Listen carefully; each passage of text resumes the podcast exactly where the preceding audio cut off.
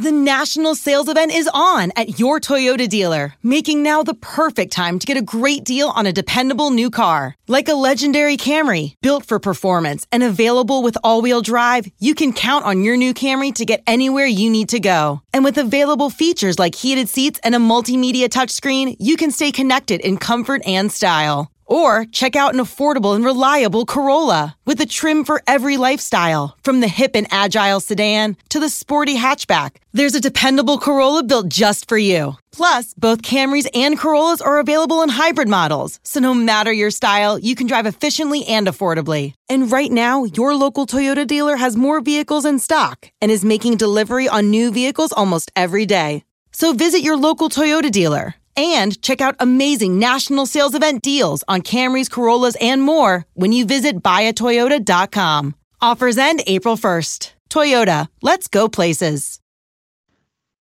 Hello and welcome once more to Country Roads Confidential. I am your host, Chris Anderson, publisher of earsports.com, the West Virginia site on the 247sports.com network. It's Texas week, and Mike is not here. Today, I am joined by the man himself, Chip Brown from Horns 24 7, longtime Longhorns expert and media personality. Chip, how are things this evening?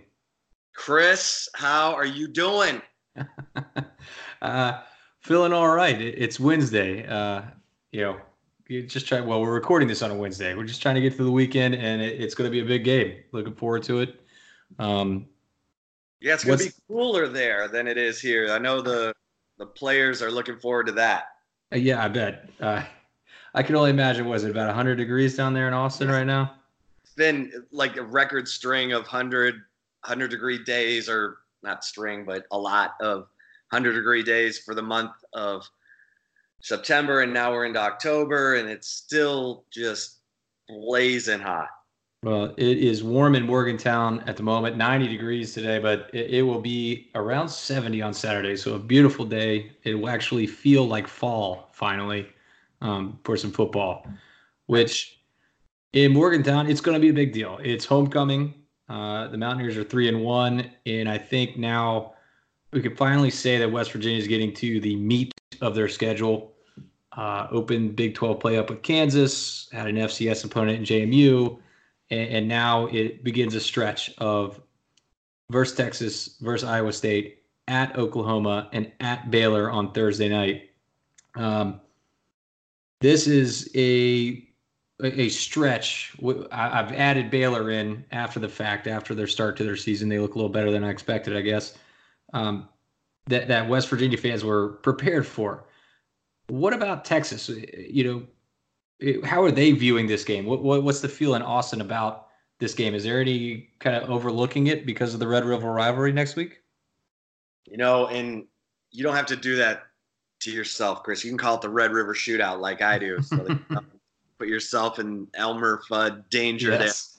there. Um, but no, I, I think this is what uh, is going to be interesting. If this is truly a player led team, uh, player led Texas team, which would be a first in many, many years because of the, you know, just sort of the um, inconsistency and, and, uh, transition since Mack Brown. I mean, Charlie Strong, three straight losing seasons. And then Tom Herman comes in and burns his culture in and and did it in you know blowtorch fashion. they go they go seven and six, and it was it's interesting because two years ago they needed to go to Morgantown to become bowl eligible, and and they did it, and Ehlinger came in and relieved Shane Buechele in that game and threw a 94 yard pick six, and he was asked about that what he remembered from that game two years ago, and he said, "I remember it was cold." And he said, I remember I threw an absolutely awful interception. He, he called it a classic. Um, and he had a lot of problems with that that year. And he talked about how he allowed the speed of the game to to speed him up and and make him feel like he he had to make a play no matter what. And So he was, you know, throwing the ball up for grabs and in that game, and the in the Oklahoma State game, in the Texas Tech game, all losses that year that Texas led. Um, well, they ended up winning obviously against West Virginia, but they lost uh, to Oklahoma State in overtime, and they they gave up a ten point lead to Texas Tech that year. Uh, that Texas Tech team, they were better than. So, I think Texas has grown up a lot since they last came to Morgantown. And if this is truly a player led team, as Sam Ehlinger and Malcolm Roach and Brandon Jones, the safety number 19 on defense, say it is, then they should be playing to their own standard. I think they're the better team, but I think Neal Brown, and correct me if I'm wrong, Chris, I think Neal Brown's done an amazing job of coaching to get West Virginia to to three and one because I didn't have them beating NC State, and I thought the Kansas game was a toss up, um, just because of all the I mean what 13 new starters. I mean that's it's a ton, including your quarterback, skill talent, a receiver that was so uh, uh, you know present in West Virginia's uh, upset of Texas last year. So I think I think they're taking every game as a business trip, and I I do think, and we'll see because it's their first true road game. Um, we'll see if if they truly are a player-led team, then they should be playing to their own standard. They've got a lot of talent. They're, you know, they're a little bit inexperienced at corner, and they've they were exposed by LSU but Todd Orlando provided some safety help over the top against Oklahoma State, and I think that's that's got to be the the game plan going forward, at least until you know these corners show they can handle being left alone in man. Well, you mentioned this team growing up as Sam Ehlinger, Uh, he looks like obviously a completely different person compared to two years ago uh, in that game, coming in in relief, as you mentioned. Last year, solid, very good. Uh, I felt like from afar, uh, put up some good numbers, uh, led the team to 10 wins, Sugar Bowl victory. And this year, every virtually every statistic is up. Again, is this something he can keep up for the entire year? Is this what he's truly capable of, or is this kind of a, uh, you know, playing, living his best life, playing his best game? And it, it might not stay for the re- the remainder of the season. No, I think this guy is in you know a true student of the game, and he got better every week last year, as you mentioned, Chris. And and look, I wrote him off after the Maryland game, and I will never do that again because after he threw two late interceptions in the final five minutes of a winnable game, a five point game, he I thought, okay, it's in his head. He can't shake it.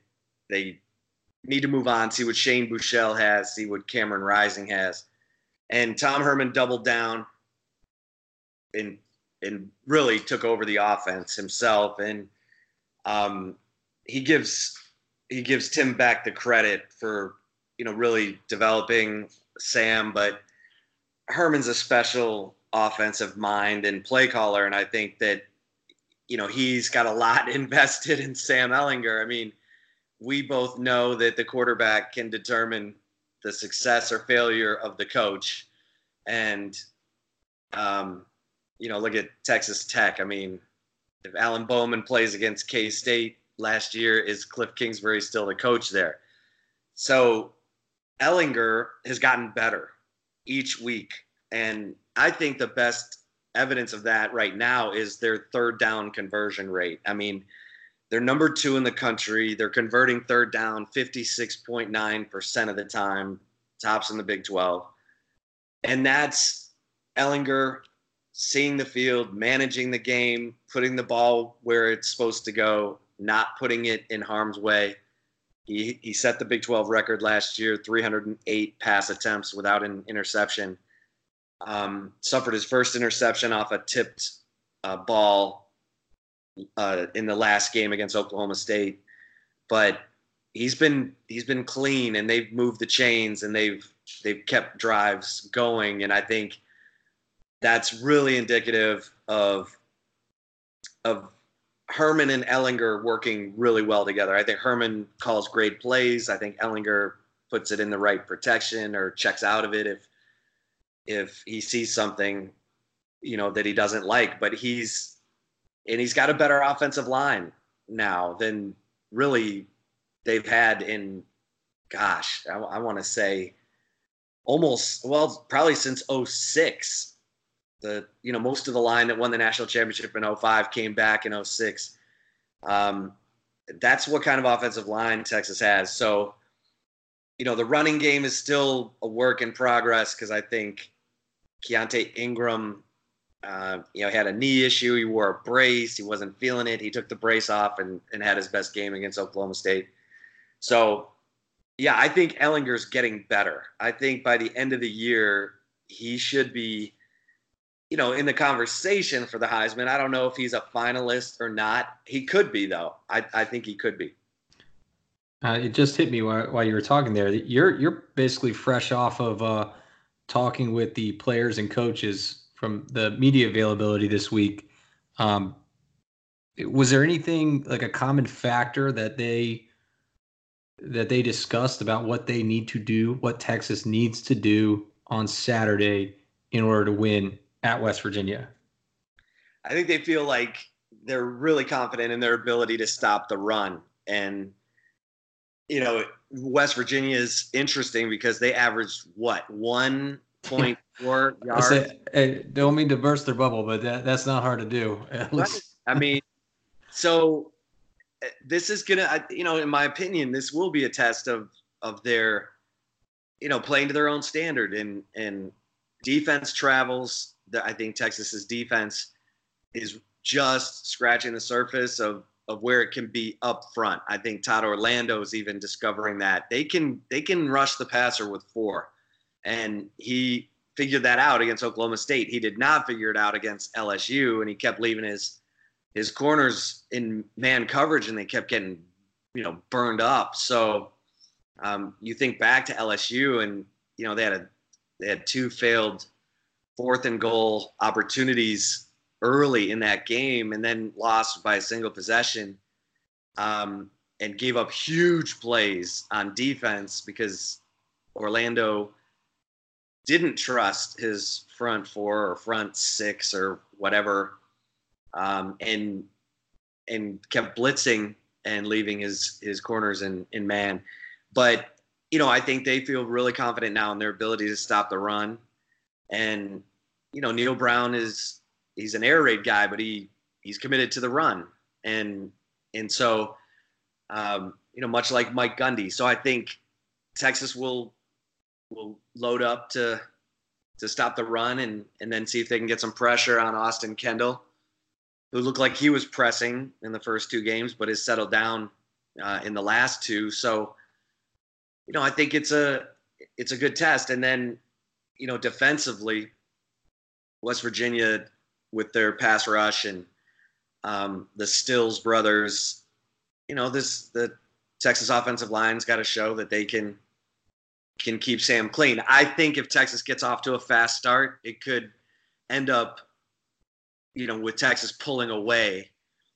On paper, this reminds me of when Texas went to Baylor a couple years ago, and Matt Rhule, you know, was rebuilding that program. I I'm not saying that you know West Virginia is at that point of starting over, but you lose 13 starters, your quarterback. Um, it takes a minute, and and Texas got up early in that game, and they ended up you know pulling away and winning by a few touchdowns. So if Texas lets West Virginia hang around and get confidence, then you know this thing could could be a a second half or fourth quarter game, but I think Texas is starting to realize, hey, we're pretty good, and and so we'll see if that's reflected. And you mentioned the Red River Shootout. I mean, look, that's a huge, huge game. It it might have game day. It's it's it's you know a special in all the world football game because they divide the Cotton Bowl. You know the seating at the 50, which changes everything, and and so if they're they're not focused and they're turning the ball over on Saturday, then West Virginia's going to be in this game. I agree with you. I, I think uh, before the season, I had this one 30 to 20 Texas, but that was because I wasn't sure. I wanted to see Texas more than I, I was concerned about West Virginia or, or felt that West Virginia was going to stick with them. And now I think I revised my revised my prediction uh, when I answered Taylor's questions uh, for your side earlier today and picked 42 24, I think, Texas. Because, yeah, I think I my concern here for West Virginia is that I'm just not sure they have the firepower to uh, the offensive firepower to kind of stick with Texas because I feel like with all of Texas injuries in the in the secondary, that's a spot they can exploit. But the problem is that um, and and Neal Brown, hey, I'm in the business of uh, putting words in coaches' mouth is mouth, so I'll try to translate here. Um, he said after the game against Kansas that he felt good about the where where Austin Kendall was, and that the offensive coordinator, co-offensive coordinators had done a nice job scheming better, or not scheming better, but had changing the scheme because they had fit more to what Kendall could do, which sounded to me like in the first couple games they had set up a game plan and called plays to run the offense they wanted to run and saw it couldn't happen and then had to kind of rein it back in a little bit to fit what Kendall is capable of doing. And that's what we've seen from West Virginia in games three and four, which were both wins and both wins over Power Five teams, which is nice. But I think that kind of offense may not be able to hang with, say, you know, Sam Ehlinger in Texas if they put up 40, because I don't know if West Virginia can put up 40.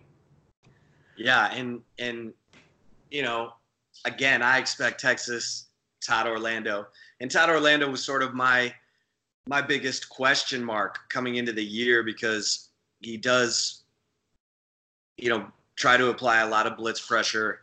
Last year, I felt he tried to run, you know, some of that Iowa State three eight cloud and and kind of lost his identity a little bit and and and they they struggled. I mean, they they went backward. They were number three in the nation in third down defense in Herman's first year, and and last year they really struggled on third down. They didn't play as well against the run. Gave up a 21 point lead against OU in the fourth quarter. Needed a, a last second field goal to to win that game in October, and you know had Kyler Murray on the ropes early in the Big 12 title game, and then backed off into the 3-8 cloud, and Kyler Murray, you know, went down the field in 41 seconds for a touchdown, and oh, you got the ball to start the second half, and it was kind of over and out for for Texas. So to me, I have one game to base this on: Oklahoma State. That Todd Orlando was finally willing to provide safety help over the top. Was that just because of Tylan Wallace? I mean, do they think, oh, we can leave our corners in man against West Virginia because they don't have, you know, uh, you know, a, a Sills or or Jennings this year. Yeah. Um, I'd be surprised if if he does that, if he leaves his corners in man because they've gotten burned consistently, and when he left safeties over the top in the last game, they gave up some big plays to Spencer Sanders, but they didn't give up any big plays to Chuba Hubbard or Tylan Wallace. Well, um, in answering those those five questions I talked about earlier with with Taylor, I told her that I really loved your piece on the five things you need to know about the upcoming opponent feature. And, and for the West Virginia fans listening to this, make sure you go check that out at Horns twenty four seven. Uh, you know, five things you need to know about WVU. And first off, I'm I'm stealing that. I'm going to start doing that. Uh, hope you don't mind. Uh, Absolutely. Second, second, um, w- what's one thing that you know you we haven't discussed yet that West Virginia fans need to know about Texas right now? You know, I think um, I think it's going to be interesting to see how they if if BJ Foster number 25 is back from this hamstring injury, how do they deploy him? Texas is down three starters in the secondary. Um, their freshman All American safety from last year, Caden Sterns, is out. Um, their best corner, Jalen Green, is out. And um, Josh Thompson, who's kind of been a utility guy, he's played nickel. Last game, he started at corner, um, and he's out. So I'm curious to see how they deploy. First of all, who's you know the other corner, um, because Kobe Boyce has sort of been the the starter opposite Jalen Green. So is Kobe still the starter? Because he's he's he's gotten beat and he's had a pass breakup each of the last two games, which is a huge sign of progress for him. um, and he's number 38 for Texas. Uh, I would imagine they're going to go at him. And then, you know, who's the other corner? Because D'Shawn Jamison, to me, has been the best uh, outside of Jalen Green, and he's really struggled to get on the field. And Anthony Cook is the highest rated recruit. And, you know, 6'1, 190, long, everything you want in a corner. But I think he just assumed he was going to be a starter, which is a huge mistake because he hasn't gone out and earned it and and now it, it it's like okay it's a third of the season and there's a real need at corner for you to to get it cranked up you you know he had more starts than anyone coming in um, to the year uh, at corner. So uh, that to me is i think you're right chris. That's the area that west virginia's got to feel like we got to attack. And however we got to do it you know are we sending only two men out on you know on the route providing extra help protecting austin kendall whatever rolling him booting him. But um, that's what i want to see from orlando this week how does you know how is he who's he playing at nickel he's been playing brandon jones there but that's in part because bj foster's been hurt and and Chris Brown to me, number 15, who is an afterthought coming into this year, has been has been their best defensive back. He's a junior. He's waited his turn, but the injuries have let him on the field, and he's made play after play after play. And I'm doing our insider notes package tonight, and I talked to you know a few of my NFL scouts, uh, you know buddies, and and all three of them said 15 you know 15 and 46 46 is is joseph Ossai, and he's arguably the mvp of the the defense for texas the first four games because he leads the team in interceptions and he's probably their best pass rusher at the linebacker position the guy just has an unbelievable nose for the ball. So you know i think to me that's that's the interesting thing. And then the punter you know, they really struggled punting the football last year after having Ray Guy Award winner Michael Dickson, And it's ironically, it's his his cousin who is replacing him, Ryan Bujcevski. And and Dickson worked with Bujcevski in the um, during spring break. And Bujcevski's been better. You know, he's got six, I think, inside the opponent's 20. Um, he's hitting that you know that backspin pooch punt uh, the way that Dickson did, and you know that was a big part of Todd Orlando's success two years ago when he went got a 1.1 he went from 1.1 million a year to 1.7 million. He had Michael Dickson pinning you know teams inside their five with his leg, and we all know that you know coming off the goal line the offense is going to take a different mentality than if they're at the 20 or between the 20s. So, you know, this, I, have been critical of Todd Orlando um, without Michael Dickson and, and, you know, with having to defend Big 12 offenses. It's not easy. I know, I get it. Um, but I, I'm fascinated by, you know, Neal Brown, the offensive minded guy, and, and what he thinks he can take advantage of with Todd Orlando. And let's end it. I won't go into predictions because you you've more or less kind of given it to us, and I know you guys like to give a detailed detailed picks um, on your site later in the week. So I, I want to finish with a kind of a state of the program question for, for you about Texas. Uh, you mentioned when Tom Herman got there, uh, I believe the term you used was a, a blowtorch uh, yes. to kind of come through there. Uh, and obviously, that first season did not go great. While he was while he was blowtorching, uh, the record was not what they had hoped for. But then, ten and four in year two, uh, Sugar Bowl victory, three and one to start the year. AP number eleven, I believe, right yep. now. Uh, you know, right in there, number one, number two in the league, going for a conference championship. One of the favorites to be in the championship game where do things stand with him now, and what has to happen for the rest of the year for him to remain in the good graces of Austin, assuming he is there? Yeah, I think he's he definitely got the signature wins last year, beating mm-hmm. Oklahoma, beating Georgia, and getting to ten wins. Fans were like, "Oh wow, okay, we're good."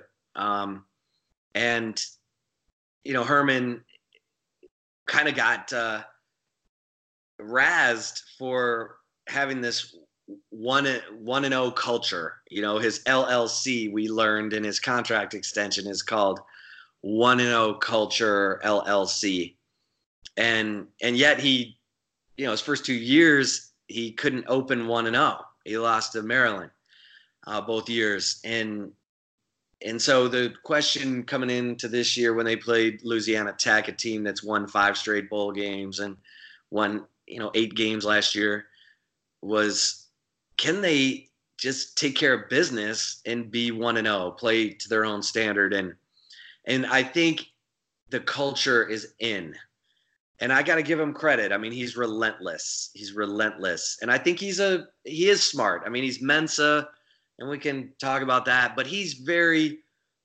he, he's very good about changing up his message, and he really you know, I've talked to enough people around Tom Herman to know that he knows that's important. He can't fall back on on old reliables. He's got to change the message constantly for this generation of social media and 140 characters and attention span of a mosquito. So I think he's done that. I think he he has great player leadership in that locker room and I think he's recruited well. I mean, I think they've gotten through these injuries. They they had one healthy scholarship running back for LSU, uh, Keaontay Ingram. They moved their their freshman quarterback Roschon Johnson to running back, and he's looked probably better than people thought. In fact, he was running it more confidently than Keaontay Ingram until the second half of the Rice game. Keaontay Ingram was the top running back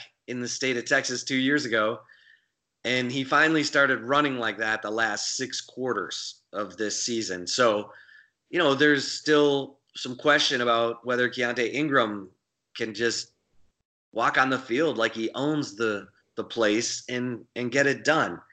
Um, he played well against Oklahoma State, but you know he's got to go into a hostile environment. And on Saturday, can he do it? Because if they can't run the ball, um, and Sam will then run it too much, and that puts him in harm's way. And if he gets hurt, and on and on. So, um, but I think Herman's culture is in, and I think they've recruited well enough with back-to-back top three recruiting classes, and now I think they're at number six um, for 20.